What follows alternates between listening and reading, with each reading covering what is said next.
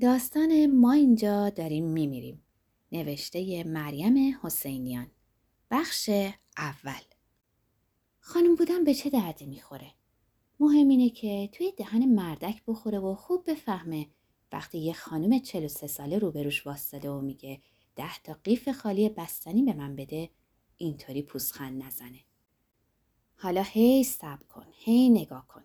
زهر مار خب قیفای لعنتی رو بده دیگه. مرد حسابی تا حالا شال و لاک آبی ندیدی؟ انقدر مغازش کوچیکه که همون دوتا صندلی هم به آدم گیر می‌کنه. هشت کیلو که اضافه وزن نیست.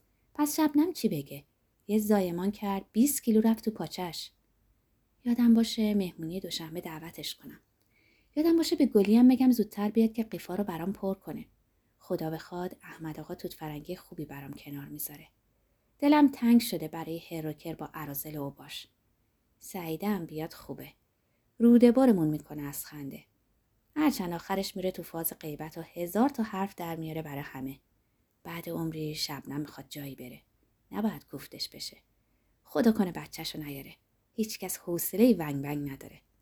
تازه بچه رو می‌خواد بخوابونه توی یه دونه اتاق که همه مانتوهاشون رو میچپونن اونجا. خانم خانوما که در اتاقشون رو قفل می‌کنن و کسی نباید به قصرشون نگاه کنه. خونه که نیست. لونه ساختن هفتاد متر اسمشو گذاشتن آپارتمان. یادم باشه پول شارژ رو بدم. وای خدا. چقدر از زنی که بدم میاد. خوب شد رئیس اداره ای چیزی نیست. فکر کرده همه به شوهر دراز و لاغرش نظر دارن. کسی که به ما نریده بود این زنک بود. والا. اصلا شوهر کیلو چند؟ کلید که توی قفل چرخید چهار ستون بدن گوهر لرزید. دلش آرامش می‌خواست. صدای تیک تاک ساعت و بوی اود و هم هم کولر تازه داشتن حالش رو جا می آوردن. زل زد به پری که ده قیف خالی رو مثل دیوونه ها روی هم چیده بود و در محکم بست. بعد دمپایای قرمزش رو پوشید و نایلون بزرگ پر از میوه رو پرت کرد توی آشپزخونه. دو خواهر به هم سلام نکردن. هیچ وقت سلام نمی‌کردن. باز معلوم نبود پری چه دستگلی قرار بود آب بده. زیر لب هفت تا حمد خوند و فوت کرد طرفش. بند دلش پاره می‌شد وقتی اینطوری عرق کرده و با آرایش قلیز از خرید میومد.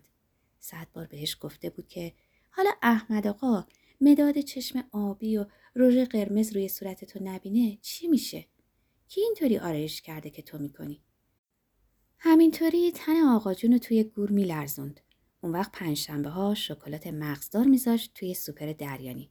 نه به اون خیرات نه به این وضع خجالت آور. پری مانتو و شالش رو پرت کرد رو کاناپه و قر زد. مثل جهنم گرم شده. می‌خوام فردا بچه ها رو دعوت کنم. فهمیدی؟ معلومه که فهمیده بود.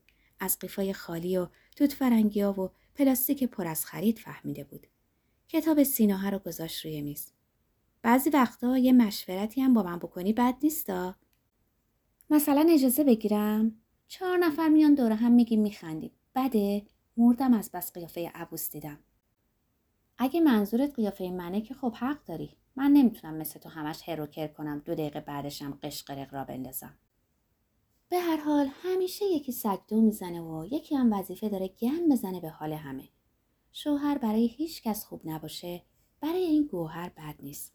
کاش یه حاج بازاری چیزی پیدا می‌شد و عقدش می‌کرد و سه بار میبردش کربلا و مکه واجب و پنجشنبه های سوم ماه هم ختم سلوات راه مینداخت.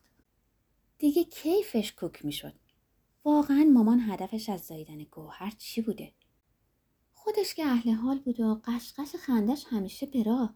این جانماز آبکش رو چطوری تربیت کرد که هیچکس نفهمید. دای منصور همیشه می‌گفت واقعا من به گوهر افتخار می‌کنم که توانایی خراب کردن حال همه رو با هم داره. دعوتشون می‌کنم.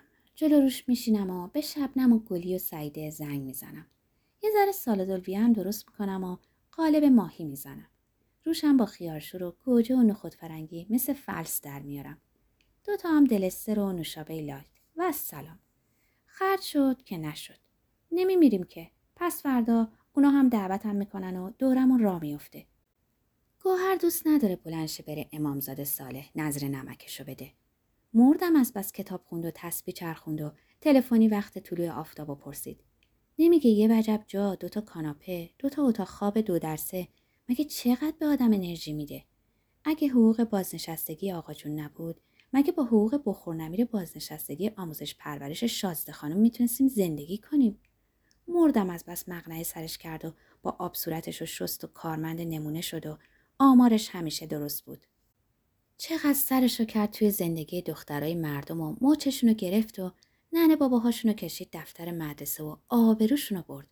یکی نیست بگه زن حسابی به تو چه ربطی داره که دخترای خوشگل دوست پسر دارن یا نه؟ به تو چه مربوطه توی کیف بچه های مردم رژ لب و عطر و سیدی پیدا میشه؟ اگه خودت حالت خوب بود بلند می‌شدی برای فردا یه دستی به ابروهات میکشیدی. همون می‌رفتی یه روژ هم به لبت میمالیدی. دهنت که به خنده باز نمیشه. دست کم قیافت خوشی بچه ها رو زهرمار نکنه. چه حلوی گوهی هم گذاشته مردک. سرتو برگردونی هرچی آشغال و پلاسیده است میریزن توی پلاستیک و به قیمت خون باباشون پول ازت می‌گیرن. چایشو جلوی تلویزیون هرد کشید. نقلای بیدمشک حالشو خوب می‌کردن. باید یادش بمونه فردا قوطی نقره رو دم دست نذاره تا دوستای جلف پری دختشو نیارن. بعدش میومد کسی به انبر ظرف دست بزنه. این جماعت هم که ول و سر به هوا بودن. آداب معاشرت کجا حالشون می‌شد؟ لابد اون سعیده جلف مشت مشت نقلا رو با یه لیوان چایی هرت می‌کشید.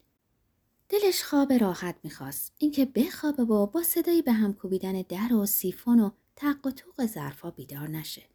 کجا بودن اون روزای خوب خونه پدری؟ واقعا چرا باید سر پیری فیل آقا جون یاد هندوستان کنه و دست مادر رو بگیره و برن رامسر و همونجا هم به جای سوقاتی پری رو با خودشون بیارن؟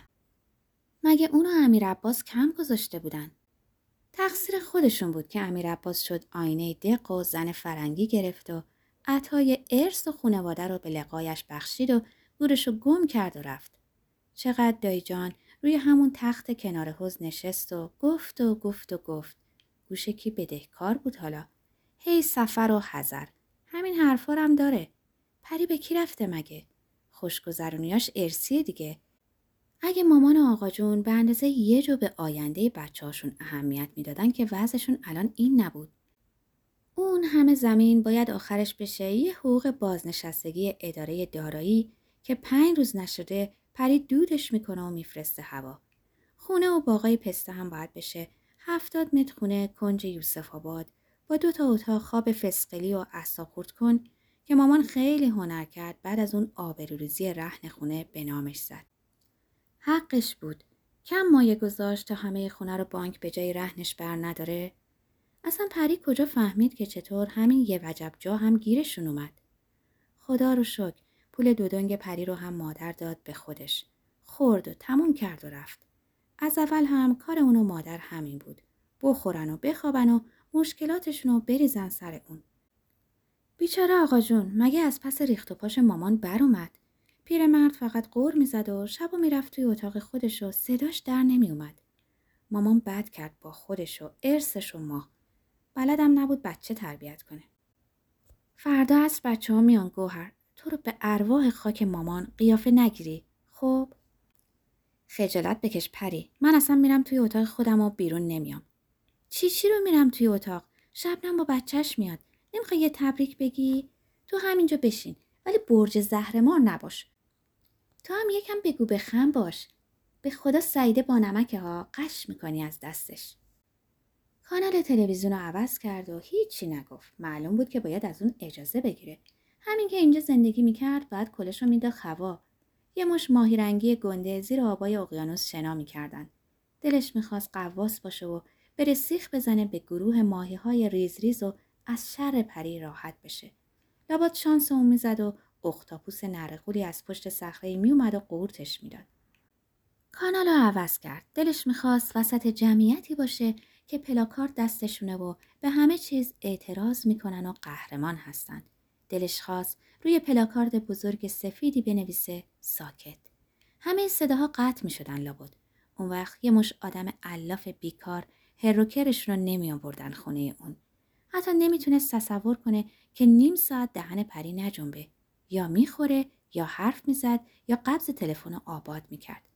هیچ وقت عمرش غیر از چرت و پرت گفتن و خوش بودن و بیخیالی کاری بلد نبود. اون از درسش که به زور دیپلم خیاطی گرفت و الگوهاش و سکینه براش می‌کشید و می‌برید و میدوخت و پولش رو از مادر می‌گرفت. اون از کار کردنش که سه ماه رفت سازمان آب و دبه در ورد که محیطش خشکه و آدماشو نمی‌تونه تحمل کنه. دو ماه رفت شرکت راه و ساختمان و سه تا مهندس و دنبال خودش کشون تا آقا جون دستشو گرفت و آورد توی خونه. اونم از شوهر کردنش که به زور و بلا همه رو مجبور کرد با اون پسره مریض روانی عقدش کنن و هفته بعدش آقا جون پسره رو فرستاد خونه خودشون. همین مونده بود که توی در و همسایه بی و هزار تا انگ مردک بدبین بچسبونه به اهل خونه. اونم از پنگ کردن تورش برای کامران که دوستی و خواهری یه عمر اون با توران رو به باد داد و شش ماه نشده طلاق گرفت و کامرانم بدبخت کرد. چقدر گاهی دلش هوای توران رو می‌کرد. از مدرسه که برمیگشتن با هم قدم می‌زدن و درساشون رو مرور می‌کردن. پنجشنبه های آخر ماه که خونه توران روزه بود اونو پری شال و کلا می‌کردن می‌رفتن روزه و با آجیل مشکل گشا برمیگشتن. سفره حضرت ابوالفضل که داشتن مامانم میومد و خودی نشون می‌داد.